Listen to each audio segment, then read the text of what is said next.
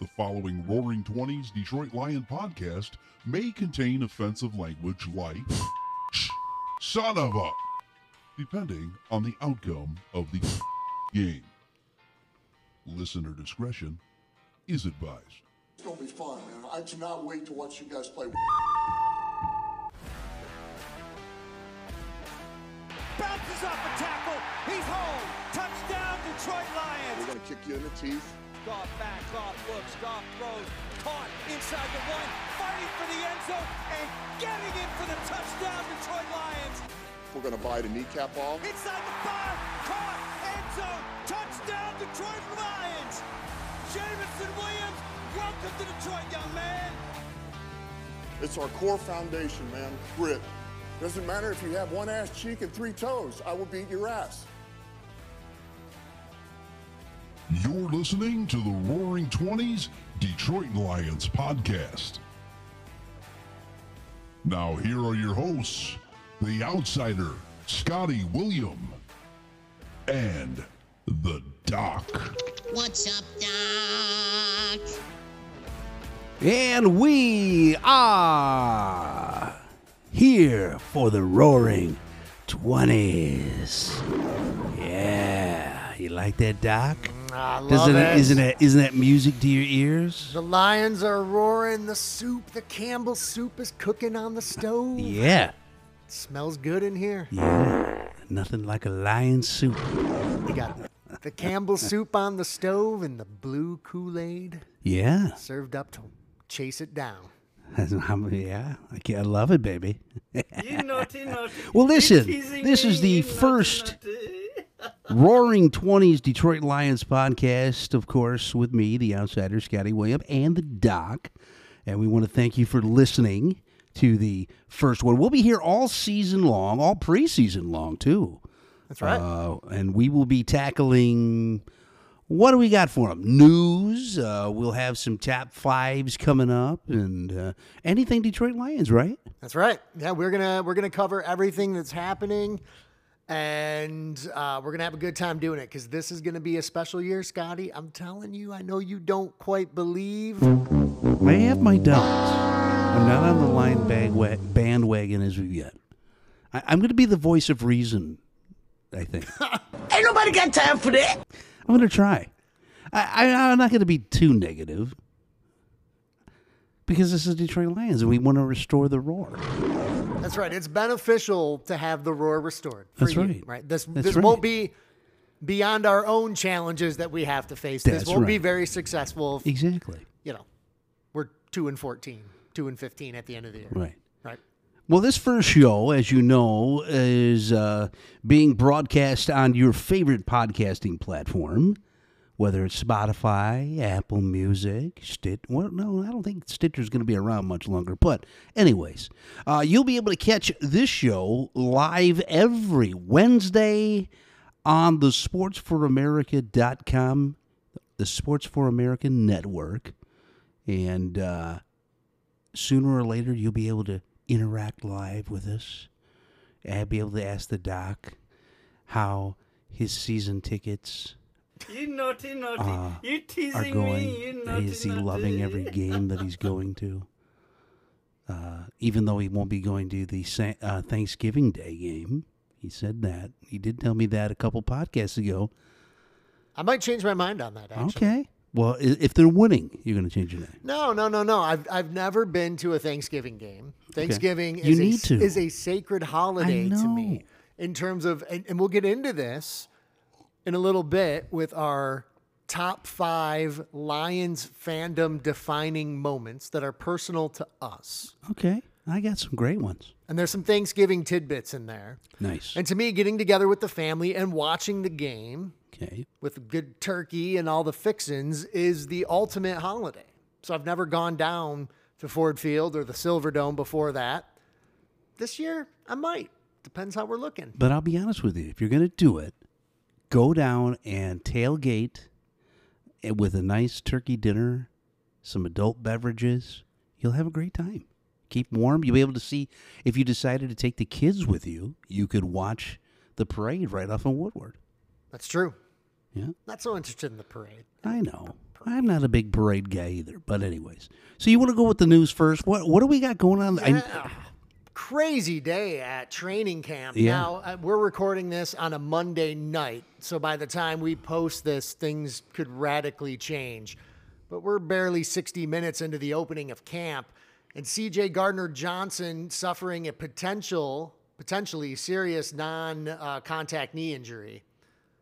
Now, thankfully, it looks like it is not as serious as earlier reported. We still don't know if he's going to miss any time, any games, anything like that.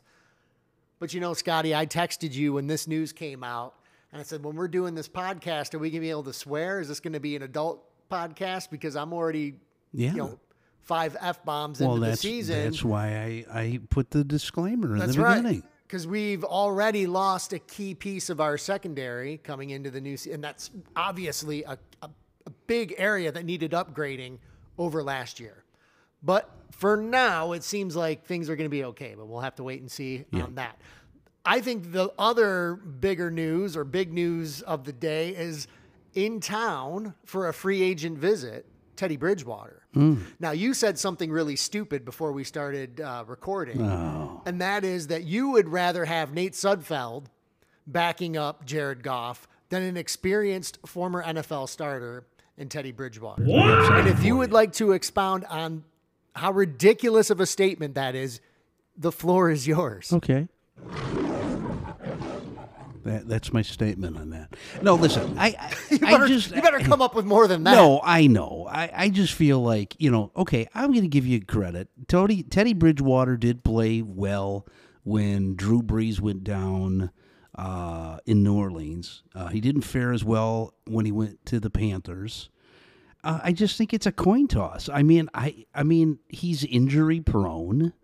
Um, and who's to say, you know, Sudfeld, I'm not saying he's proven. Obviously, he's not but he's a guy that you know he obviously uh, was good for them last year in in a backup role because Goff He didn't do- play. do- but, but Goff doesn't go down. He's not injury prone. He didn't play. You can't be. I could be good in that role. Well, but here's my thing. how do we he know? was good but here's my thing. But how how do we know if he's going to be? How do you know if he's bad? And why would you want to pay that extra money for a Teddy Bridgewater? I mean, I get it, but that's that's hoping that that's almost hoping that Jared Goff goes down with an injury. No, it's not hoping. It's preparing. Okay, well, It's preparing for what could happen. Th- that is a totally different thing. well, I, I I I just feel like I think that's they could spend that money elsewhere. You're not going to be saying that if Jared Goff goes down in week one, and then who do you turn? But to? do you feel like Teddy Bridgewater is going to bring that same quality of passing accuracy and and to the backup role uh, behind Jared Goff? No, because if he if he could bring the same level of talent as Jared Goff, he'd be a starter. But you're not getting starter level talent at this point. You're looking for a backup. And Teddy Bridgewater is the best backup that you could possibly have going into this season. Out of everybody that's a ba- that's everybody out there that's a free agent. Yes. Who give me give me one name that's better that's available than Teddy Bridgewater to back up Jared Goff. Please. Well, let me look at here. Uh, is I'll wait. okay. Uh, free agents 2023 still available. Um, We wanted to keep this segment to 10 minutes. We're gonna you've try got, to you've keep got, it. You've No. got two minutes left, so you better, Ah, you better hurry well, up. we can't. We can't. We, we can't keep it i- i- because the intro was about a minute long. So we got. got started the clock after Oh, the intro. Lord. Okay, I'll give you this. I would rather them stick with what they got and not go with the Teddy Bridgewater just for money purposes only. I think they could. They could maybe update, upgrade the secondary even better. Scott, they are sticking with what they got. Th- This isn't bringing in Teddy Bridgewater for a quarterback, uh, you know, to, to cause a quarterback controversy. They're not going to be splitting. Uh, if they end up signing Bridgewater, they're not going to be splitting snaps in practice to see who's going to be the starter. This man is there to back up in case of emergency. That's it. Matt Ryan. Let's bring Matt Ryan. Matt Ryan. Yeah, why not? Roll his You o- you'd rather have Matt you'd rather have Teddy Bridgewater than Matt Ryan? If you gave me Matt Ryan 10 years ago, I would take Matt Ryan, but, as- not we're Matt talking Ryan about backup. though. current. Maybe maybe Matt Ryan could be good as a backup. He I think he would be he's more Scott. comparable than Scott. a Teddy Bridgewater to a Jared Scott. Goff. I'm just saying. You ever seen the movie 80s classic Weekend at Bernie's? Yes, I have. For those who haven't, Bernie's the boss or something. I forget what his relation is to the two main characters, but he ends up dying and they can't reveal that Bernie is dead. And so they somehow prop him up and put him in situations to make it look like Bernie's still alive. Matt Ryan isn't quite What about- Bernie, what but about- he's he's almost there. What- They, he would need to be propped up. Okay, by- what about Carson Wentz? He's available. Carson Wentz. Yeah, well, they're same age. They're both 30. Carson and and Bridgewater. I think Carson comes with way too much baggage. And you also you have to you also have to remember you have to have somebody coming in that's willing to accept that backup role.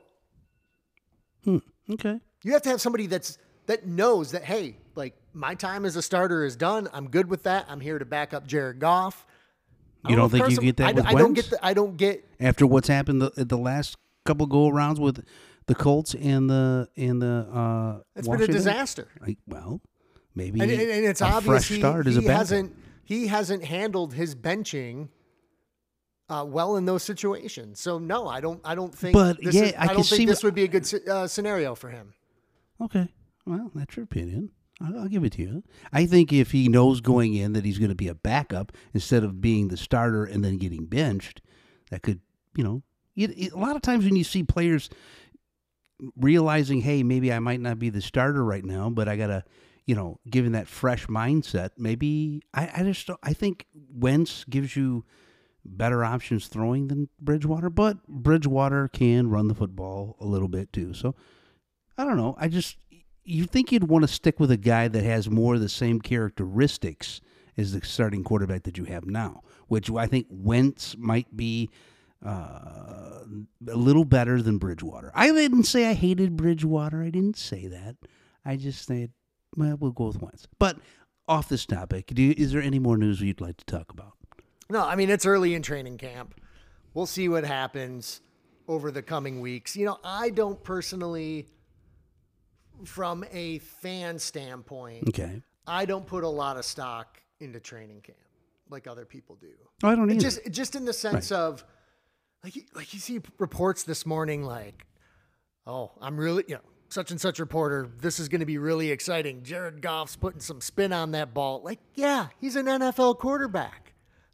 They all put spin on the ball. They've all got a little extra sauce right now. It's the first practice of the year. Right. they're ready. They're fired up Jared Goff, Aaron Rodgers, every quarterback is out there looking good because they're not tested in real time competition. Exactly. So, you know, for the most part, we don't have a ton of position uh, battles or things that they're they're worried about, right? I mean, they've got a lot of new talent, new rookies coming in. It's going to be interesting to see how those players do. But at the end of the day, the measuring stick for them that's going to come when the regular season starts. It's not going to come during training camp, preseason games. You're only playing a couple of series. You know, you get a looks looks at some guys. So, I mean, we'll see. If big stories come out, injuries, things like that, that's the stuff to keep an eye on. And, obviously, this Gardner Johnson thing looks like the Lions dodge a bullet, but hopefully, the injury bug will stay away from Allen Park. Two more things before we go, news wise, because I think these are both newsworthy. How do you feel about Denzel Mims, the wide receiver from the Jets? I I like I liked him coming out uh, when the Jets drafted him. Uh, I think he's unproven, but he didn't really have a quarterback in in uh, New York thrown to him, and I like his range. I like the height. And I think a new change of scenery. He's out. He wants to prove himself. He stated that in the news. And uh, hey, I, I, I like that move. What do you think? Yeah, I mean, it's he's obviously gotten a raw deal with the Jets. Uh, he hasn't had any consistent quarterback throwing to him, so you made that point. That's very valid. And it just sucks to lose your job because they have to make space for someone like Randall Cobb or the corpse of Randall Cobb. Or Allen Lazard. Yeah, or Allen Lazard. Exactly. So Aaron Rodgers can bring, you know, we've talked about this on your other podcast in the past. The the crazy thing about Aaron Rodgers is that for a guy who has constantly insisted that the Packers did not surround him with any talent to win a Super Bowl, he sure seems determined to bring that non-talent with him to the Jets I agree. and when he decided to stay in Green Bay, right? Right. I mean, if these guys aren't talented, why are you bringing them along with you? So, I agree. you know, maybe Randall Cobb's there to carry Aaron Rodgers' luggage Maybe. town to town or something. Because he- because he's not where he he's not NFL wide receiver caliber anymore. No, absolutely not. And and when you look at it, I mean, his first go around with the Packers, he was, you know, he was he was a home runner bust when you would look at fantasy with him. But the second go around, he didn't he didn't do nothing there. Lazard was his safety blanket, and basically La- Lazard, I guess that's how you say his name, Lazard. Uh, to me, he was just the, a new Jordy Nelson for them. So I don't know. I I I, I, I kind of like the Lions. I, I think the Lions got a a good uh, receiver, especially with uh, Jameson Williams out for the first six games. Well, well and that's just the, that's just it. If he's going to be anything, you're you're gambling for six games. That's that's really all it comes down to, Sure. right? So it's not that stretch of a gamble to bring him in and see if maybe there's something still untapped there. But again, as we'll get into in our uh, top five here coming up, a lot of times you draft people first round, second round, they just don't pan out. I agree with you. So just because you've been drafted second round and you showed promise in college, that doesn't mean that translates to the NFL. And we've seen that here in Detroit time and time and time again. One more thing before we wrap before we wrap the news up. Michael Badgley.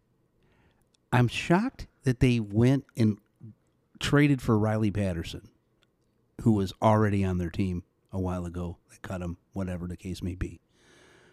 I thought Michael Badgley was a pretty consistent kicker even prior to him coming to Detroit, which it makes you wonder if maybe he just didn't gel chemistry wise in the locker room because they they sure have given him a hard time, in my opinion, uh, even when they first brought him in. I mean, he was uh, 20, uh, 24 or 28 in field goals, and he was uh, 33 or 33 in extra points, which, considering how the NFL kickers around the league are, I, I think that was pretty good. And now he had a workout today with the Washington Commanders. Yeah, I believe he signed, actually. Okay. Yeah, he signed with Washington 17 minutes ago. Awesome. So he's there. I mean, one team's trash is another team's treasure. Yeah, You I mean. I'd like to see if Riley Patterson's going to be the guy. I mean, I know they traded for him, but I I don't know what they're saying. I don't know what they see in this guy. I mean, they had him before, they obvious they have their reasons. right? I mean, we grew up with Jason Hansen. Well, you know what and- I uh, mean? and Eddie Murray. Those were the that- two right, kickers. And just having Yeah. that consistency. Right. Just knowing that that position is covered, which it didn't make any difference. It's not like there was a scenario where you needed Jason Hansen to kick you into the Super Bowl or something. Sure. But, you know, we grew up in a time when the kicker was solidified. We haven't had that the last few years. I agree. And, you know, Money Badger, good luck to him. We'll see how he does in Washington. But obviously, the team had their reasons for making that change. And you never know. They could still make the, a, another change. You know what I mean? Yeah, that's true. So we'll have to see what happens there. Hey, listen, Doc. Why don't we do this? Let's take a little break, and we'll catch up with the top fives after this. Hey, everybody, this is the outsider Scotty William, and if you're looking for a reliable tax preparer for all your personal and business taxes, well, look no further than Fulton Court Services. That's right, Des Fulton is the best around, and he'll make sure you get everything coming to you. So call him today at 248 483 0529. That's right, 248 483 0529 or DM them on the gram at Fulton Core Services. Get back what's coming to you. Get Fulton Core Services. If you build it, they will come. Coming to the Sports for America Network. It's the Co and Bro Opinion Show. The Roaring Twenties Detroit Lion Podcast with the Outsider and the Doc. The Wolverine Den with head coach Tony Blankenship, Scotty William, and Corey T.S. For more information on schedules, dates, and times, go to sports, the number four, America.com. That's sports, the number four, America.com. You don't know what you're missing. Stay tuned.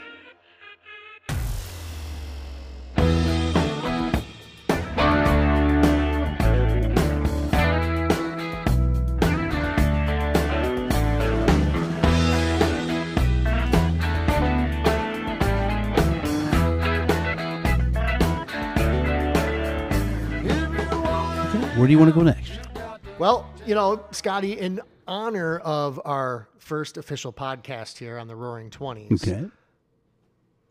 I'd come up with this idea where we talk about what I called our top five defining Lions moments or moments that define who we are as fans, Okay.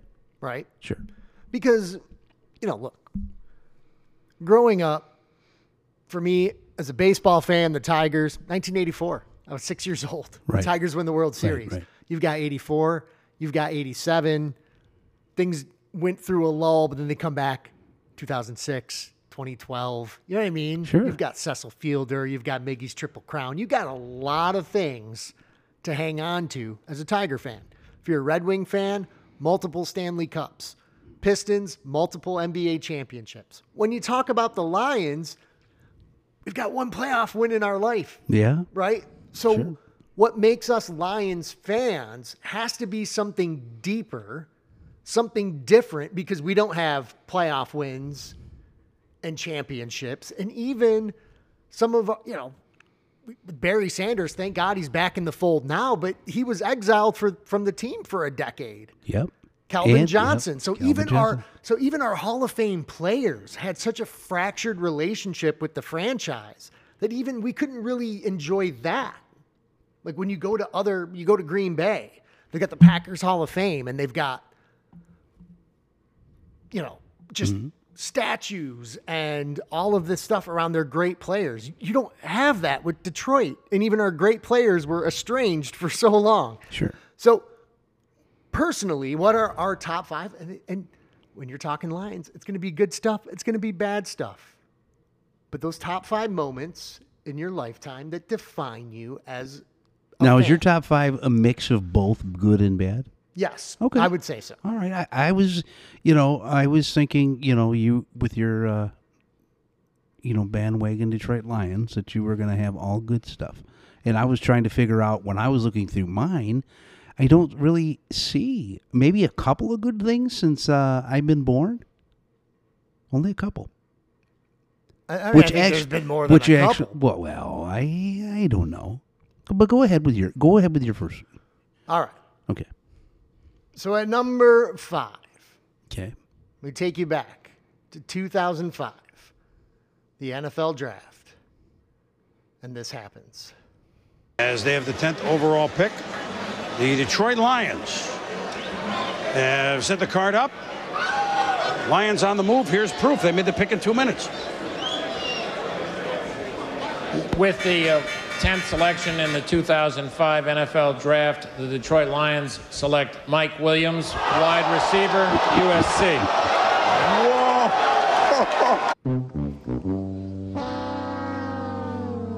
Listen, you can't be a Detroit Lions fan, a true Lions fan, if they haven't sucked your soul from you at one point or another. And for me, this was the moment where I was like, I'm done. I, I'm, I'm giving up. I can't take it anymore. This was 2005. I was I had just moved to Milwaukee, Wisconsin. I'm working at a sports radio station. My first job is with the station is to produce the NFL draft show for the radio station. Okay. And, you know, I'm coming in like, hey, I'm a Lions fan in enemy territory. I'm going to wear this like a badge of honor. I'm sticking with my team I'm in Packer country. And when I heard Mike Williams' name announced, it was like, I, I was like, I can't do it. I, I swore the team off. I was like, I cannot be a Lions fan until Matt Millen is gone. I'm done. I'm swearing him off. You know, again, for context, this was the fifth NFL draft pick for Matt Millen. And this was the third straight season that the Lions had drafted a wide receiver. And Mike Williams had just sat out an entire year of football because he botched a legal deal that uh, he was trying to get drafted the year before. And there was that snafu. So he couldn't go back to college. He didn't end up playing in the NFL in 2004. So he sat out an entire year. We had drafted Roy Williams the previous year, Charles Rogers the year before that. And it, for context, you know, assuming we have, I'm, I'm hoping. So for context, we're going to play this. Right. Okay. Right. Yes. He, Mike Williams' Lions career, he had 37 receptions for 449 yards, two touchdowns, hmm. 10th overall pick. It broke me as a fan. I said, I'm, I'm done until Matt Millen's gone, which would still take another three years. Three more years. He had just, he got an extension Yeah. in 2005. Yeah. Matt it was Millen. a debacle. We it know was that. awful. And there is more Matt Millen to come in my In- top five. But if you would like to share yours, Okay. Well, number I fi- you're number five. my well my number five. I, I'm gonna put uh, I'm gonna put two tied with it. One happened in 1963 when William Clay Ford bought the Lions. And, and let me just tell you where I'm going with this. I'm- I'm- this is this is these is my. I didn't realize you were this old. Well, no, but I mean, this is before me. But uh, but this for me is what what really started the ball rolling for me being skittish with the Lions.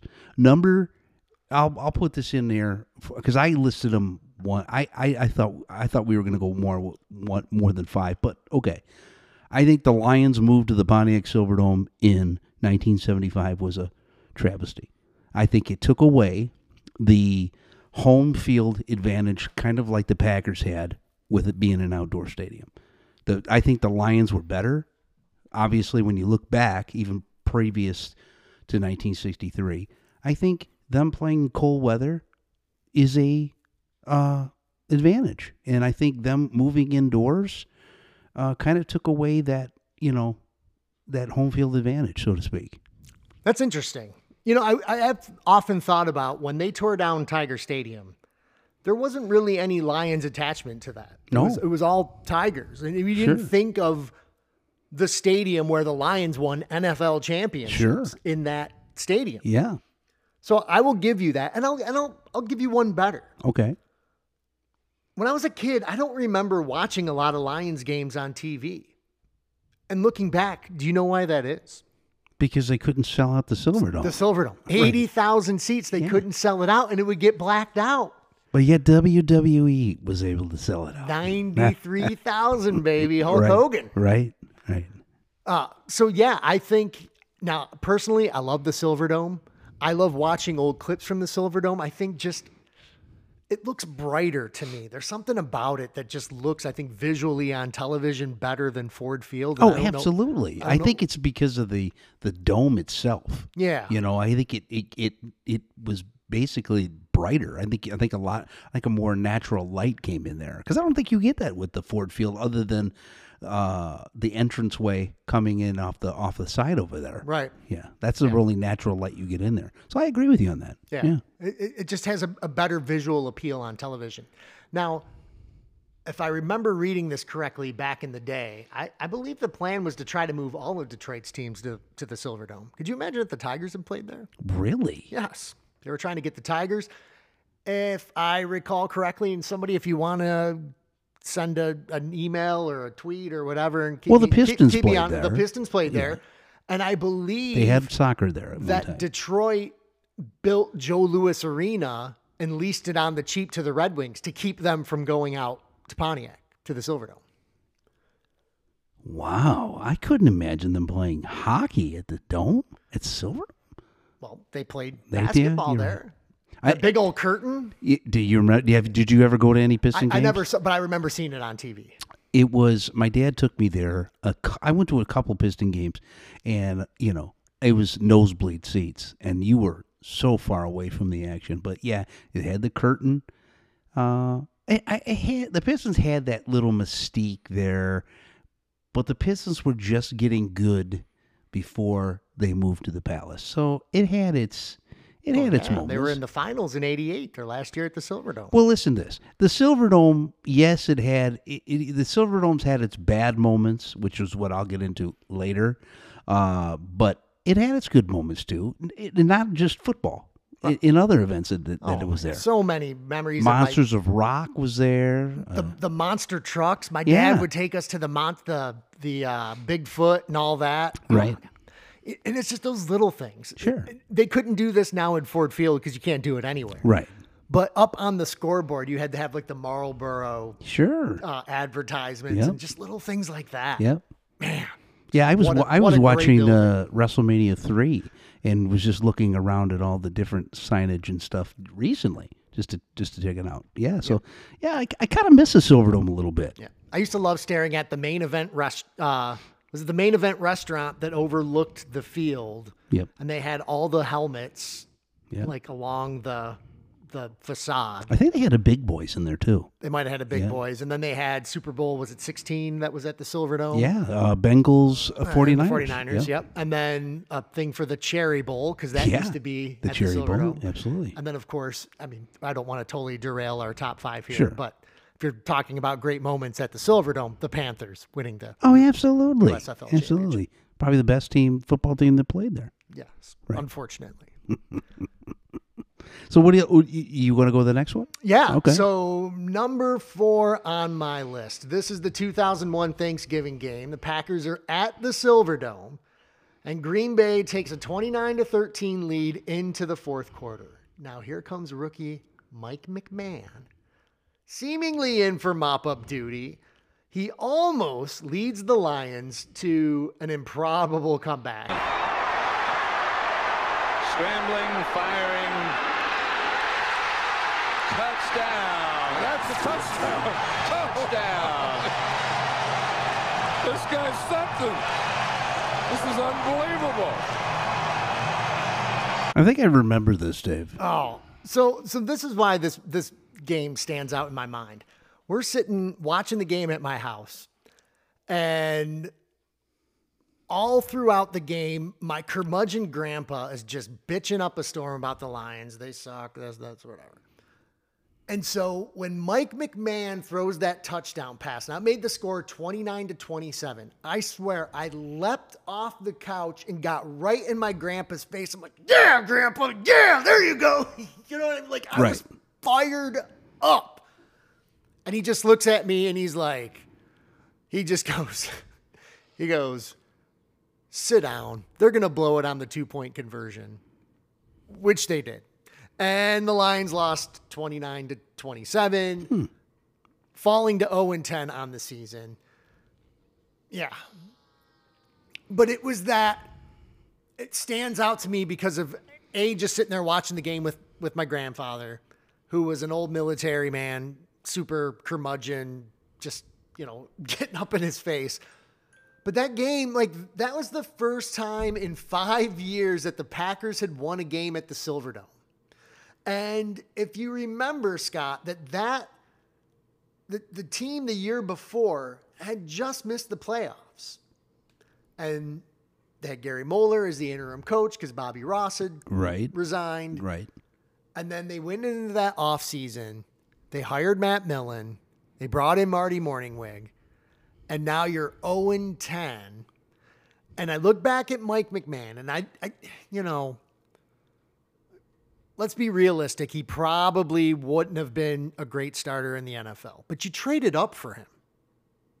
You traded Yeah. up to the fifth round to draft him. Sure.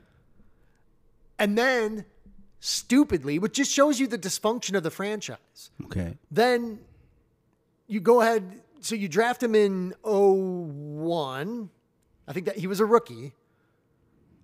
Then you end up drafting Joey in, was it the 2002 draft or the 2003 that they, Something I thought I want to say three for some reason. yeah. Another debacle. Right. Well, right. It didn't work out right. But, but, but what I'm saying is there, there's a clip of, of that Thanksgiving game of Marty Mornhinweg talking about we got this talented quarterback. We want to get him in the game, get him get him some reps. You traded up to get Mike McMahon. He shows some flashes of brilliance, and instead of going kind of all in on him, you turn around and end up drafting Joey Harrington. I agree. Just just complete dysfunction, the Matt Millen era. That's my number four. But it's just that memory of watching it with my grandfather and getting up in his face. And for that that one moment, I was like, see, you were wrong. They're not gonna blow it. And then they did blow it.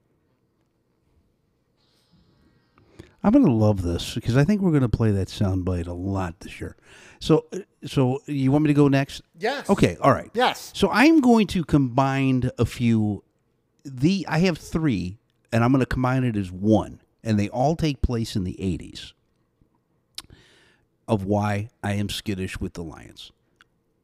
The first one is in '83 when Eddie Murray missed two field goals, but he also hit a 54 yarder earlier in the divisional playoff game against the 49ers, which was, you know, great team, but he missed a 43er.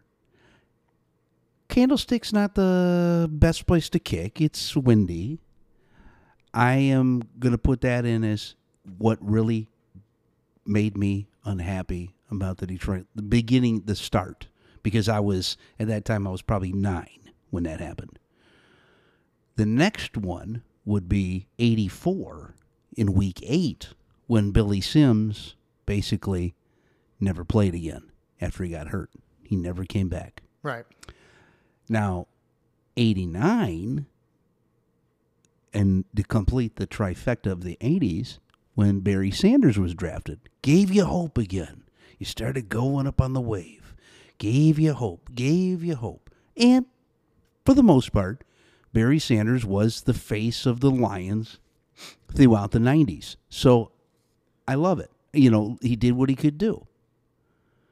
So I'll leave those three 80s there, and then I have a set of 90s of why it made me skittish again. But go ahead if you want, if you'd like to go mm-hmm. with your next one. No, it's funny, Scott, because I too have a tie hmm. for my number three Okay. moments. Moment number one. Let's see if you remember this. Okay. Isolated with Zackary Bowman. Blitz coming. They throw it up to Johnson. Into the corner. Touchdown, Calvin Johnson. Unbelievable throw by Hill and a miraculous catch. Leaping high over Bowman by Calvin Johnson. And the Lions, who had one, are they saying, wait a minute, are now they overruling and saying he did not get it in bounds? The officials gathered down in the corner after the initial indication of touchdown. The ruling on the field is that the runner did not complete the catch during the process of the catch. Was this against the Bears? It was. Yeah. It will be third down Detroit. What the hell? You have a lot of 2000s in here. you have a lot of 2000. A lot of these are 2000 memories. Well, yeah, I think that that's mostly my firm memories Okay. of things. Okay. But how can you n- look? I don't care what anyone says. Has had, had anyone ever heard the phrase "the process of the catch"? Oh, I agree Prior to that game, that's the kind of bullshit that the the Lions have Well, had that's to deal a with. kind of curse, so to speak. no, it's we're going to get into that later. Okay. in my uh, prescription. Okay. It's not a curse, Okay. but Bad that luck. is the kind of Bad shit. luck. ba- bad luck. Okay. that the Lions have had to deal with. Right. Because, you know, this was, you know, much like my last moment, another comeback that didn't come to fruition. Thought we had the game winning 25 yard touchdown reception. Shaun Hill in that game, because remember, Matthew Stafford got injured. Uh, and they said that he had failed to complete the process of the catch. Uh, yeah. I, I I remember watching that game. Yeah, just ridiculous. I, I, I swear, they have muddied the water on the rules just to have like Dean Blandino and those guys just to make them relevant. Oh, Th- those rules doubt. analysts. I agree with you. I agree with you. It's horrible. I think replay has destroyed the game uh, in a lot of ways. Well, listen, let's take another little break. Uh, and we got to promote the sports for America.com. And uh, also, we have to give a shout out to our great sponsors. We'll be back right after this. Are you looking for caregiver support? At Daybreak Adult Daycare, we provide a safe environment, structure, and support that is focused on person centered care. It is our goal to provide a home away from home while organizing and facilitating different activities for the seniors and adults in our community. Our team of highly dedicated, passionate, and professional staff focus on giving families peace of mind, knowing that the people closest to them are receiving high quality care in their absence. Adult daycare can provide an affordable care option while elevating quality of life and relieving caregiver stress with a day's break. So if you're looking for caregiver support, contact Daybreak Adult Daycare at 248 801 3004. That's 248 801 3004. If you build it, they will come. Coming to the Sports for America Network, it's the Co and Bro Opinion Show. The Roaring Twenties Detroit Lion Podcast with the Outsider and the Doc. The Wolverine Den with head coach Tony Blankenship, Scotty William, and Corey Tiez. For more information on schedules, dates, and times, go to sports, the number four, America.com. That's sports, the number four, America.com. You don't know what you're missing. Stay tuned. That really, I mean, we talk about sucking the life out of you as a fan. That sucked the life out of me as a football fan. Because to me, at the end of the day, these are these players are millionaires and they're playing a billionaire's game. But it's a sport. It's a kid's game. It's fun, right? And do you ever remember like when you'd go out and play football with your friends, or if you played football in high school or whatever level? Do you ever recall there ever being any sort of ambiguity as Never. to whether you caught the ball or Never. not? Never. Yeah. I think that's the biggest travesty to uh, pro football is the process of the catch or whatever the case may be. And what I don't like about it either, though, is that it's different college football wise. What do you got? Only have one foot in, and then it's two feet for for the NFL. So lot- you know, I don't know. I just feel like that whole thing is just really, really uh, messed with the game of football. Yes, it sucked the joy out of it. But you know what, though? I, I'm going to say this. I think that was the start of that whole process of the catch. And maybe it happened before and we weren't watching it in other games, but it just seemed to like started to go No, on the was. rise after Yeah, that. Absolutely. And so, on that note, my other tied for Okay. third on my list, another obscure, obscure rule that cost the Lions a victory this time at home, week three. Okay. Against the Falcons. We're going to have to trim this clip, Scotty. Stafford's throw. Catch made. Touchdown Lions. It's Golden Tate, and they lead for the first time today.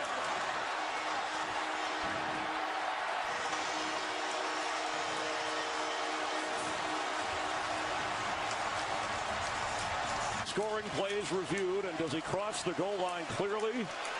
Before he's down with possession of the football? Sure looks that way.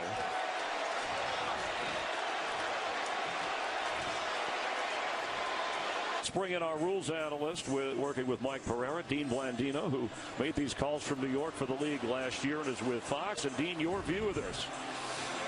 Yeah, the, the key is the knee is down. He has control of the football and he's touched. The ball is short of the goal line. If it's me looking at this, I'm going to make this short of the goal line. And since the ruling on the field stopped the clock, we're overturning it to a running clock. We have a 10-second runoff. And since Detroit's out of timeouts, the game is over. You would have the guts to make that call? I'm saying that now in the in the comfort of the Fox studio that I would have the guts to make that call. Not here in Detroit at Ford Field. Wow, the runoff is a great point, Dean, that I don't think most of us would have thought about. Of course they wouldn't have because no one had heard about it until Right. that day. Exactly. Exactly. Just, just hold on. Just wait till you hear the crowd when they say the game's over. I was here. I was at this game. You've watched with us. and we're I've trying never to been so show pissed in my much What year was this? the 2017. viewers, Dean, there's enough to overturn this because there's been a tendency, as you know, to go with the call on the field unless it's clear and indisputable and without a doubt. And that's and that's a great point, Chris. It has to be clear in order to overturn. Like I said, if I'm looking at this, I think he's short. All right, here comes the let's call. see let's see what they say. After reviewing the play, the ruling on the field is changed. The runner was, was touched down at the half a yard line. He was short of the goal line. By rule, we would go back to a running clock and we have a 10 second runoff. So by rule, the game is over. That's horrible. Horrible. Yeah. You can't end a game It's bad. that way. I mean, that's It's just bad. an unusual way. Think about the ripple effect. Right. That that stupid 10 second runoff rule that Yeah. I'm sure was in the rule books, but it always does feel like quick, quick, quick. What can we do to What did you Yeah, I oh, agree with uh, you. 10 second runoff? Here we go. I agree. The Lions end up missing the playoffs. They probably would have gone to the playoffs had they won that game. Jim Caldwell, then you can't fire Jim Caldwell because you got him to the playoffs. That avoids the Matt Patricia debacle. Right. And that completely rewrites. I mean, this is Marty McFly back to the future shit. Eh, like totally rewrites I history. agree. I, I if agree. that call doesn't happen. Yep. Yep. I mean, again, you talked about replay ruining the sport. I- don't mind replay, but I think replay should be strategically deployed by the coach. You should get X number of, re- of, of challenges. And if you are out by the time you're in within the last minute of the game and it costs you, you don't have a, a uh, challenge flag to challenge something like that, well, you're screwed. Yeah. You have to think about that Yeah. this whole idea that the the they the officials are gonna stop and review the scoring drive Yeah. on their own accord and then penalize the Lions who did nothing wrong. I know.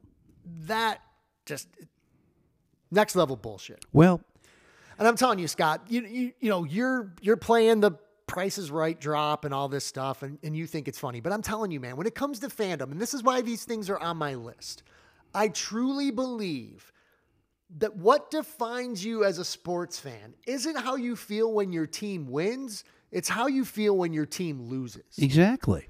Because if you're pissed and you're fired up and you're like, the pit of your stomach just pains you. Yes. I, I know. That's your team. And that's why you're not really a LA Rams fan, Scott, because you don't feel that way when they Well, you I- don't give a shit when they lose. I, I told you, we already talked about this. I am a Matthew Stafford fan. That's the reason why. And that could have been, I would have put that in my top 20 if we would have had 20. But th- my the roller coaster ride that is this top five of me. Now, you have a lot of 2000s earlier stuff. Mine is mostly in the 90s. So I'm going to go back and I'm going to tie things up with a few. 91, November 17th, Mike Utley paralyzed on the field. Great offensive lineman, gone forever. 92, another offensive lineman. You might not remember this. You well, you might have been. In, I don't know if you were in high school yet. You might have remembered this. Eric Andolsek I remember that. died when he was hit by a car mowing his grass at home in 92. So that, now you got 91, Utley gone. 92, another starter gone. Then after that, I'm going to tie in these two. 96, Wayne Fontes pulls Scott Mitchell out, and basically it was that there was everybody turned on him, just like they turned on Willie Hernandez back in the day. Wayne Fontes was the guy. They turned on him. Bada boom, bada bing. Then in 97, game 16, Reggie Brown almost died or left paralyzed, spinal contusion. What I'm what I'm going to rope that into is they should have never have moved to the uh, Silverdome at 75 because it, they're basically playing on pretty much concrete Right. compared to what the turf is today. Now, the only other thing I'm going to add eh, this. This was another thing that kind of put the na- nailed it nailed it in the coffin of me getting off the Lions roller coaster. Is when Barry Sanders retired in 1999, 1400 and some yards away from the the the world re- or not the the NFL record for rushing. And that's what we were gearing up for as fans. But you know what? I don't blame the man for saying I don't want to do this anymore because he's had he, he had its up and down. Now, there could be wrong. The '90s were probably the most successful lion wise over the over the past few decades because they won the division in 91, 93, they made the playoffs in 94, 95. But that was the final nail in the coffin for me was Barry saying goodbye. And and since then, you know, I've kept up on the Lions, but I mean, to be honest with you, am I a little excited, kind of excited about what they're doing now here in the 20s, you know, which is why we call it the roaring 20s? I, I, I like kind of what they're going to do, but I'm scared to get back on that ride again, Doug. I am. I'm just scared. That's why I kind of went lion free after 99. Well, but that again tells me that deep down inside you're a Lions fan because you don't want the pain. You can go latch on to any other bandwagon, any other team in the NFL because there's no pain associated with that. You don't care. You said you're a Matthew Stafford fan. So, I okay, so I think you got the- a raw with- deal here. I disagree. Okay. But you know, if Stafford loses, if you know with the Rams, or if they end up trading him at some point, he's on some other team. You have no attachment to them. There's no pain when they lose. Well, maybe that's When- what the Lions did to me. I could, I couldn't, I got tired of seeing them No, it's lose, When you, no, you know, and I wanted to feel some winning in my life. So I, I did attach myself to Green Bay. but you can't just, but you can't just hop on. Well, fantasy football That's the thing. ruined When it you, for when, me. Dave. when you hop off, when do you hop back on? Because I did hop off. And I said at the beginning of the segment, 2005, they drafted Mike Williams. I'm like, screw this. I'm done. I'm done. Matt Millen's gone, I'm back in. And even then, it was a little complicated because I'm like, okay, so you hired Matt Millen's assistant? Like, what the hell? Like, Right. So does that? Can I get back in now? Because that's still kind of Matt Millen, but it's not Matt Millen. So I had a complicated relationship there for a few years with the Lions. Okay. But the fact is, is like, if you come back in when they win a Super Bowl, well, you haven't been through the pain to get there. Okay, but when you hopped off, did you find yourself another team? I mean, I was living in Milwaukee. so I- Exactly. right, but that's different. I'm How- covering that team for a living. That's my job. Yeah, but I'm going into the Packers locker room. I'm lot- going up to, to Lambeau Field. Like I'm covering But wasn't team. it a lot better to say, you know, the Packers are they have a great shot at winning the playoffs, and there's a chance we could win the Super Bowl. Uh, I you mean, gotta like, you gotta have that feeling inside you. No, you don't because Really? it's superficial. You just it's like you're looking for just some other team so you can feel good about winning. But then again, like it's like they won the Super Bowl in was that 2010? That's or 11? Was that 11? January 2011, maybe? You know, I didn't care. Like, okay, cool. Because I hadn't been through the pain. The pain is what makes you a fan. It is the But pain but but if that that's the case, why did you jump off? Because Wouldn't Matt have stayed Millen there? is a dumbass. Well, that is He's true. He's the He is. worst executive in football history. I agree with you. I agree with you. Hired by the worst owner Mhm. in NFL history. I agree. But yeah, I I'm telling you, man, it's it is the pain. It's how you feel when they lose. It's how you feel when they get screwed. It's how you feel when it's a playoff game and there's a flag and it gets picked up. It's how you feel when Dean Blandino comes on and just basically telegraphs what they're about to do. That's going to be a 10 second runoff. Uh, Like Vince McMahon's booking this shit. I'm that's what I'm saying. That's why I became Lion free. And I'll be honest with you. I enjoyed rooting for other teams. It didn't affect me down deep. Like like you think you it, it did. I No, I don't. I know it didn't affect you down deep. That's my point because you're not really a fan of these teams. No, I'm talking about the Lions. I like so when when I I, I had to I I was jumping bandwagons for a while. I was.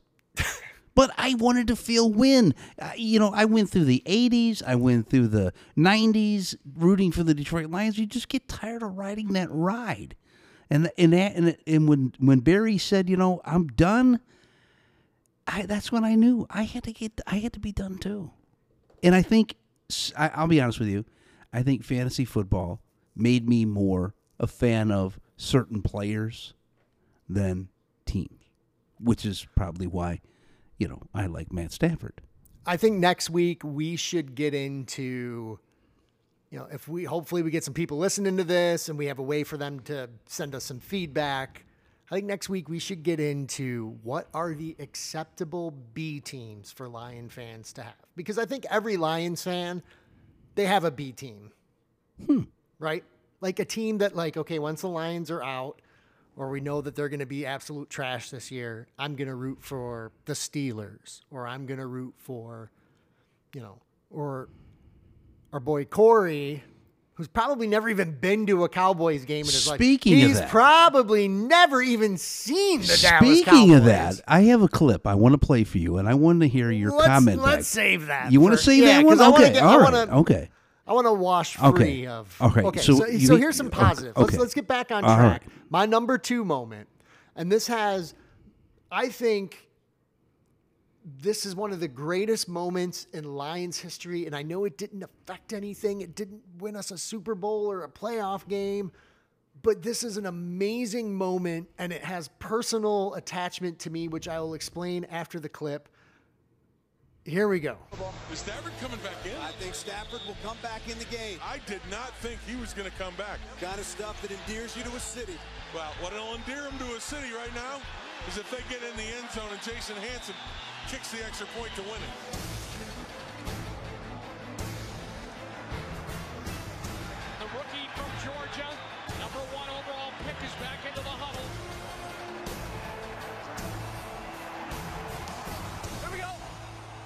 Right wing Zorro. Fire, why not? I want. Let's see if that timeout comes back to haunt the Browns. It allowed Matthew Stafford to come back in. This is it. This is the game. The 20. The 10. Last play of the game. Takes the snap. Rolls, rolls, end zone. Touchdown, Detroit Lions.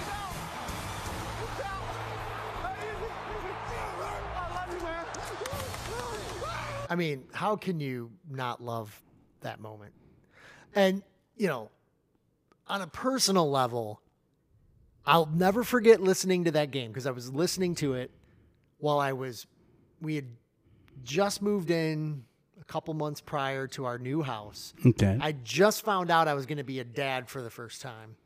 And my wife was out of the house with some family doing stuff because she didn't want to be the, the paint fumes. And I just remember hearing that game on the radio, hearing Dan Miller and Jim Brandstatter's call, and just knowing how special of a quarterback, because that, that was the thing. We've had good quarterbacks come in, you've had quarterbacks with potential. I mean, Joey Harrington, he could have been a good NFL quarterback if put into a different situation. You know, Charlie Batch, he has a soft spot because he went to Eastern Michigan. That's where I went.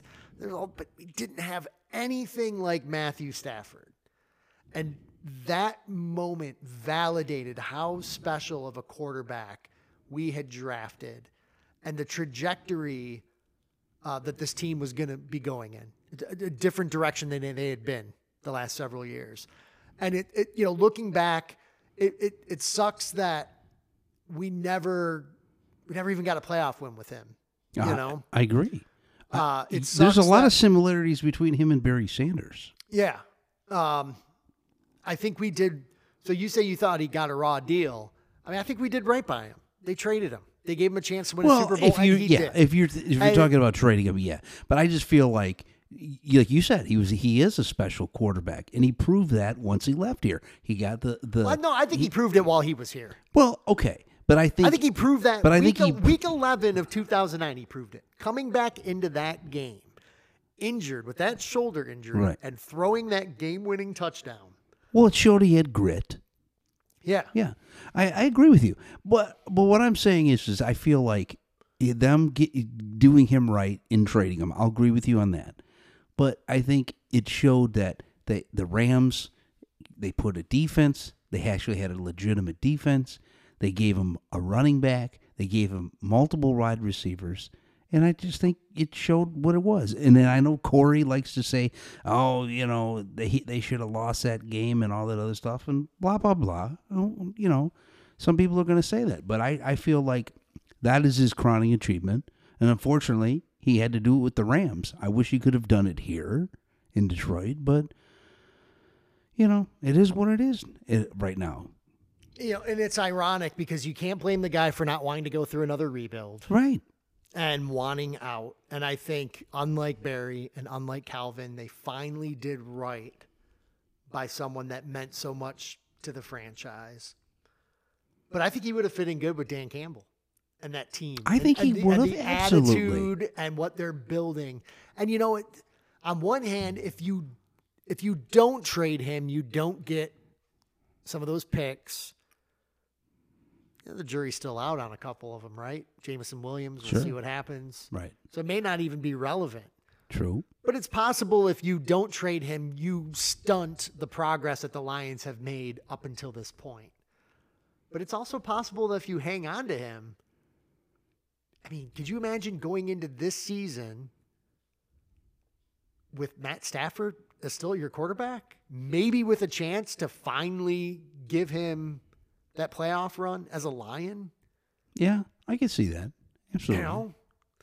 So, I mean, I just, again, But not to take away anything from Goff because No, no, no, no, no, no, no, no. I think Goff's been a, key piece of this rebuild. Like that's that's not a knock on Jared Goff whatsoever. I love Jared Goff. I'm all in.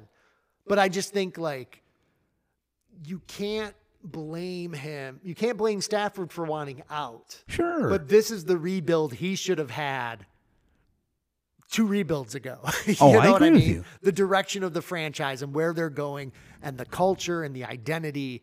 This is what they should have given him back then. Well, let me ask you this: Do you feel that they should have done the same thing with Barry, traded him away to a contender? Yes. Same thing for Calvin. Yes. Hmm. Yes. If you can't win with them, do right by them. I agree. I agree. I mean, the only, I mean, to me, it, it, it sucks that we don't have statues outside of Ford Field. But Barry deserves one. Calvin deserves one. I think Stafford deserves one. And God willing, knock on wood, Jared Goff will bring this team a Super Bowl, and he'll get one too. Well, We'll see. we'll see.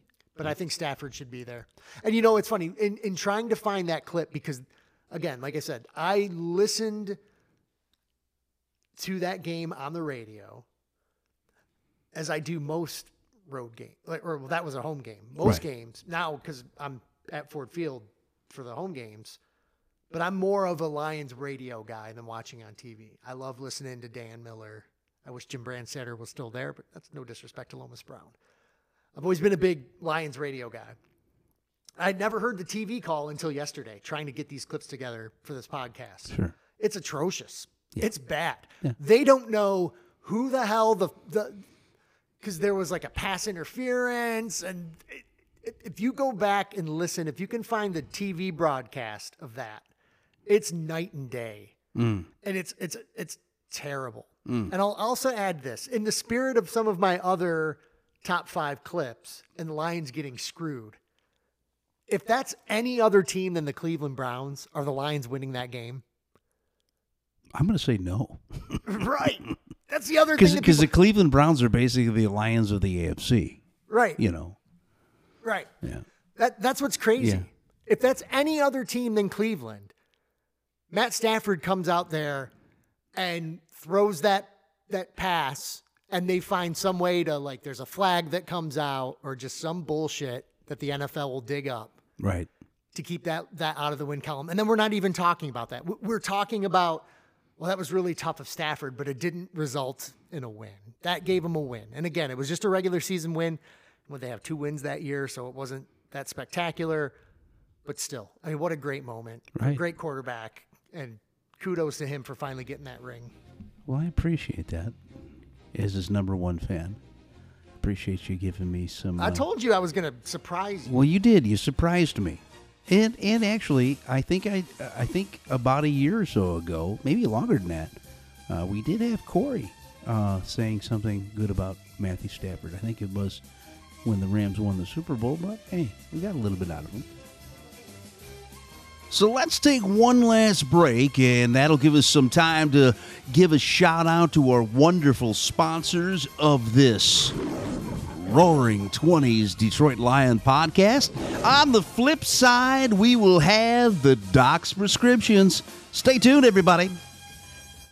Hey, everybody, this is the outsider Scotty William, and if you're looking for a reliable tax preparer for all your personal and business taxes, well, look no further than Fulton Court Services. That's right, Des Fulton is the best around, and he'll make sure you get everything coming to you.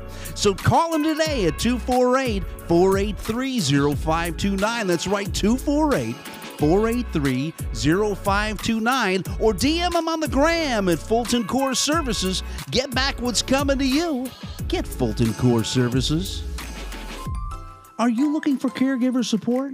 At Daybreak Adult Daycare, we provide a safe environment, structure, and support that is focused on person centered care. It is our goal to provide a home away from home while organizing and facilitating different activities for the seniors and adults in our community. Our team of highly dedicated, passionate, and professional staff focus on giving families peace of mind, knowing that the people closest to them are receiving high quality care in their absence. Adult daycare can provide an affordable care option while elevating quality of life and relieving caregiver stress with a day's break. So if you're looking for caregiver support, contact Daybreak Adult Daycare at 248 801 3004. That's 248 801 3004. If you build it, they will come. Coming to the Sports for America Network, it's the Co and Bro Opinion Show. The Roaring Twenties Detroit Lion Podcast with the Outsider and the Doc. The Wolverine Den with head coach Tony Blankenship, Scotty William, and Corey Tiez. For more information on schedules, dates, and times, go to sports, the number four, America.com. That's sports, the number four, America.com. You don't know what you're missing. So listen, I want to play you a clip, and I want you to uh, set the record straight. And this is from your good buddy Corey. So I, want you to. He, he he made these remarks about you, and I want you to be able to you know comment back on it. Here it goes. Next week, I will be on the air with the doc for the Roaring Twenties Detroit Lions podcast, and I know the, Looking the- forward to that. Oh yeah, I want to hear that. yeah. And then we can't listen to Doc's biased opinion. it- well, of course, Doc's got a biased opinion. He's a season ticket holder. so now, is it? Are you? Are, we're not going to give a biased opinion of the. We're not going to be your typical Detroit Lions homers, right? Did you just hear the last 45 minutes or whatever it's been that we've been I talking? know, I did you did you I- hear any bias in Uh, my voice or But- those but those top but- five moments? Well, those were top five moments. We know that you le- you left here and then you were rooting for the Packers for a while. I was working in the, the Okay, town. That's okay. a different situation, but please. But you are a season ticket holder. I am. So are you? Uh, That's like being a Packer owner, kind of. Not really. Okay. But a little bit so, but but we're going to give the folks out there that are listening in each and every week on the Sports for America network. You'll also be able to find us uh, on Spotify. You, you just go to the Co and Bro Opinion Show and you'll hit the Roaring Twenties Detroit Lion podcast uh, logo, and you'll be able to hear our podcast. So uh, a lot of good things coming up. I'm looking forward. I'm looking forward to hearing these angry fan. Will we have angry fans each and every week, or will we have uh, excited fans? Where where do you think they go? Let's end. Let's end with this. Prediction wise, I know it's before preseason. How many wins do you think they'll win? They'll go with this year. 11. Hmm. Interesting. Eleven. We wins. can break it down closer closer Yeah, to the start. absolutely. But Absolutely. I think they're going to win 11. Now, I in talking with Corey on the Co and Bro Opinion Show, uh, I did a sportsnot.com, uh, did a preseason, and they had for the NFC North, they had the Lions and the Vikings both at 11 and 6. So that's funny that you said 11 and 6. There you go. I don't know. I I, I guess it's, I, I'm going to have to be one of those wait and see guys. Um, I guess it's just to get for them to get 11 wins. That's a that's a tall order. I think. It doesn't look. You want to get in the playoffs. You want to be in the mix, and uh, however we get there, that's what's important. I want to win playoff games. So what if what if they that but they have a potential now. They have a potential to start the season 0 and 3. What do you I mean, can you pull out of an 0 and 3 slump? Well, they I mean, you got- you of- got look Kansas at, Look City. at what they pulled out of last year. What are you talking about? Well, I Can they mean, they started yeah. one and six last year. Yeah. So, so yes. Well, I, I'm just I talking think about your buddy Corey. He says Man, it's a it's a it's a done deal if they start 0 and 3 or 0 and 4. He says it's a done deal. So what will you what will we what, what I I mean hey look they they they they they did come back from 1 and 6 but like I did hold tell on. Corey Let's back up for a second. Okay. though. All right. Okay. And what? Okay, I can see them losing to the Chiefs. Okay. You said they're going to start 0 and 3 or 0 and 4. That's what Corey That's said. what Corey I didn't say that. Okay, Corey, you think that the Lions are going to lose to the Falcons? The Falcons? They're dreadful. That's not going to happen. You don't think the Falcons Okay. are going to be a, a, a sleeper team this year? No, I do not. Okay. The Okay. Seahawks, I mean, that's a toss up. Mhm. Packers at Green Bay, I think we own them. I think the Just because of last year. just because of last year, and now they're going into a new era with Jordan Love. So I don't know what Corey's been smoking. I hope he shares it with us just because we're not on the same show right now. Right. But feel free to drop some off. But come on, 0 and 4. Get the hell out of here. Hmm. Okay. Well, hey, I I'm just you know I I'm trying to be the voice of reason. I I I I, I I'm I have a positive outlook to a certain extent. I'm kind of uh, skittish a little bit, but we'll see. We'll see. We'll see. Now let's take a look at his uh, Cowboys. Week Yeah. one against the Giants, that's a loss. Week two against the Jets, that's a loss. Okay, they'll beat the Cardinals, and they're going to lose to the Patriots. So you sure, Corey, you're not messing up, uh, mixing up the Lions with your team, with your boys, Mm, Corey. your boys that you probably have never. You're ripping on me for having season tickets and all this, mocking me. Corey, you probably haven't even seen the Dallas Cowboys in, per- in person. You haven't even gotten on an airplane in your life. Well, that is So true. Put, put your big boy pants on, fly yourself to Dallas Fort Worth, go see the Mm-hmm. Cowboys in person, and then you can talk about being a fan. He says his Cowboys are going to win the division. He says, uh, "I Can't I, do that starting one and four. Yeah. So One so so you say you think there could be some similarities between Dallas and Detroit? No, there's no similarities Okay. whatsoever. Two di- two different trajectories. Okay. What do you think they start off with? Since we're talking about the first four games, The Lions or the Cowboys? Lions. I think I know it's they're- early. I think they're going to go two and two. Okay. Okay. I think they. Do you think they, get I demolished by Kansas City? No, I don't think they're going to get demolished. Hmm.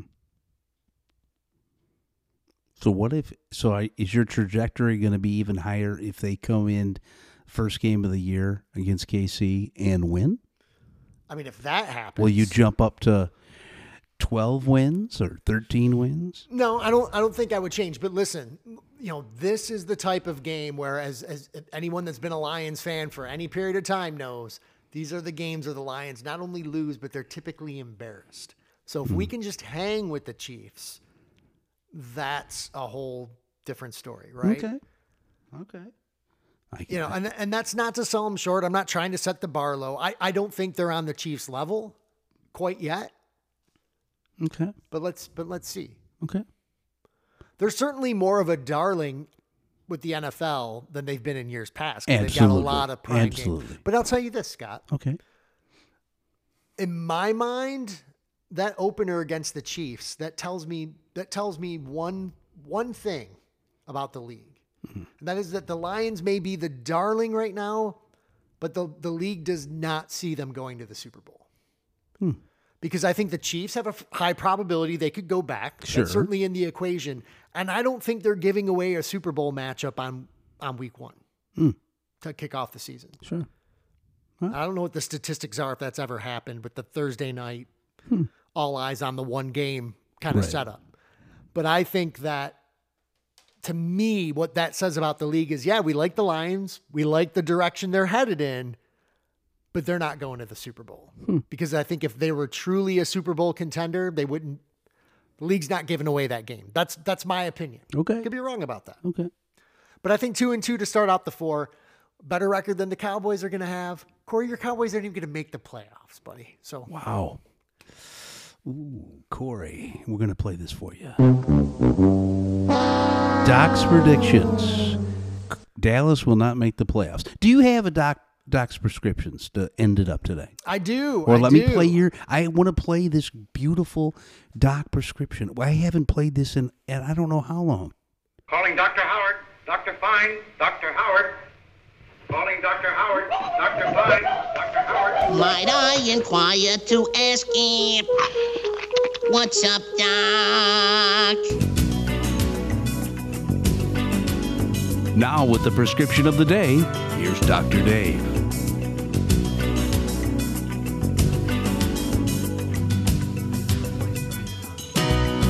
I know. All right, Scotty. So this past week, Washington fans celebrated the official end of the Daniel Snyder ownership era of the Commanders, formerly known as the football team, hmm. formerly known as the Redskins. Scotty, this was like, have you ever seen Star Wars? When Darth Vader picks up the Emperor and chucks him down the toilet chute of the Death Star into the abyss of space? Hmm. Yes, I have seen that. Yes, that's kind of what happened. The league tossed Daniel Snyder out. I mean, granted, he got like $8 billion out of the deal. Right. Now, all indications, much like the Emperor in Star Wars, Snyder, terrible human being, but we know that the NFL employs plenty of terrible human beings. No one really cares at the end of the day about these people as human beings. What they do care about are wins and losses. Daniel Snyder's team did far too much of the latter. In fact, as Adam Schefter tweeted out before Twitter became X today, as tw- in 24 seasons as owner, Washington had six playoff appearances, two playoff wins, no NFC championship game appearances, 10 different head coaches, 27 different starting quarterbacks, and a 427 winning percentage, which ranked 27th in the NFL. Mm-mm-mm. And I read that. That got me thinking. Now, can you imagine a scenario? Can you imagine with that kind of performance as an owner? At any point, the Washington football team ever putting Daniel Snyder's initials on their jersey as a permanent tribute to him? No. No. Yet compare that to William Clay Ford, I agree. who D- during his thing ownership right, right. won 41% Right. of their regular season Sure. games, made the playoffs 10 times with only one playoff win, and never appeared in a Super Bowl. But the difference between the two is Snyder would still be owner had he not had the sexual uh, harassment or whatever that thing that took place. That's that's that's the Okay, difference. The point is this, okay?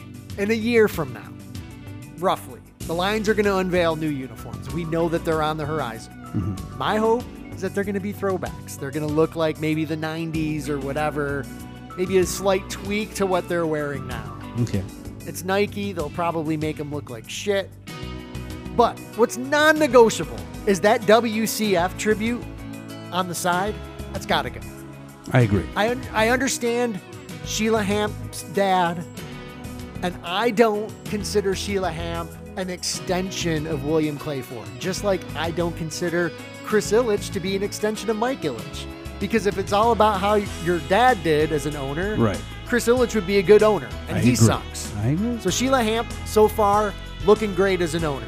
But if you really want to make an impact, Sheila, you take, I'm sorry, your dad was probably a nice guy, probably did great things for you, raised you up right, was a millionaire, part part of the, the Ford family.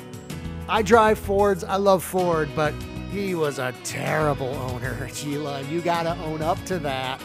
You got to take those initials off those jerseys. We can't have that. Now, earlier you talked about the curse. People talk about the Bobby Layne curse. Okay. The only curse that ever truly exists in sports, Scott, is the curse of bad ownership. Hmm. That's it. Okay. There's no curse. There's no bad luck. Okay? Because when we talk about the Lions and their bad luck, the fact is is the bad luck stands out because the poor ownership has not put the team in a position to be in the mix more often, to have more playoff appearances. When you're only getting in the playoffs once or twice a decade, those bad luck moments are going to stand out, right? Sure. Okay. Good ownership, they're giving you the chance. They're putting you in the situation to win time and time again. And that's what we didn't get with William Clay Ford. It was never a Bobby Layne curse. They're not cursed now, but you can't celebrate a loser. Take the initials off. That's my prescription.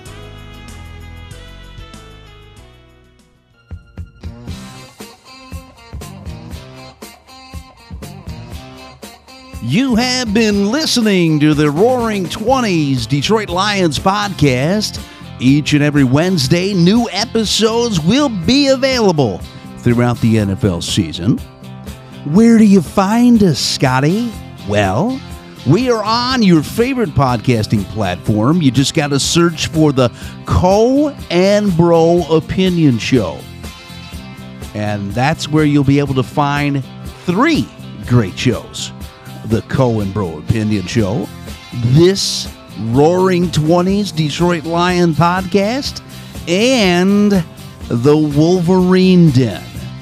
But not only that, all three shows will be on the Sports for America Network. How do I find out where this Sports for America Network is? You ask. Well, you just go to sportsforamerica.com. That's sports, the number for four, America.com. And it is there you will find schedules, dates, times, and you'll be able to interact live. Plus, you'll get comprehensive sports news and scores. And guess what, folks? Let the games begin. We'll see you next time on the Roaring 20s Detroit Lion Podcast.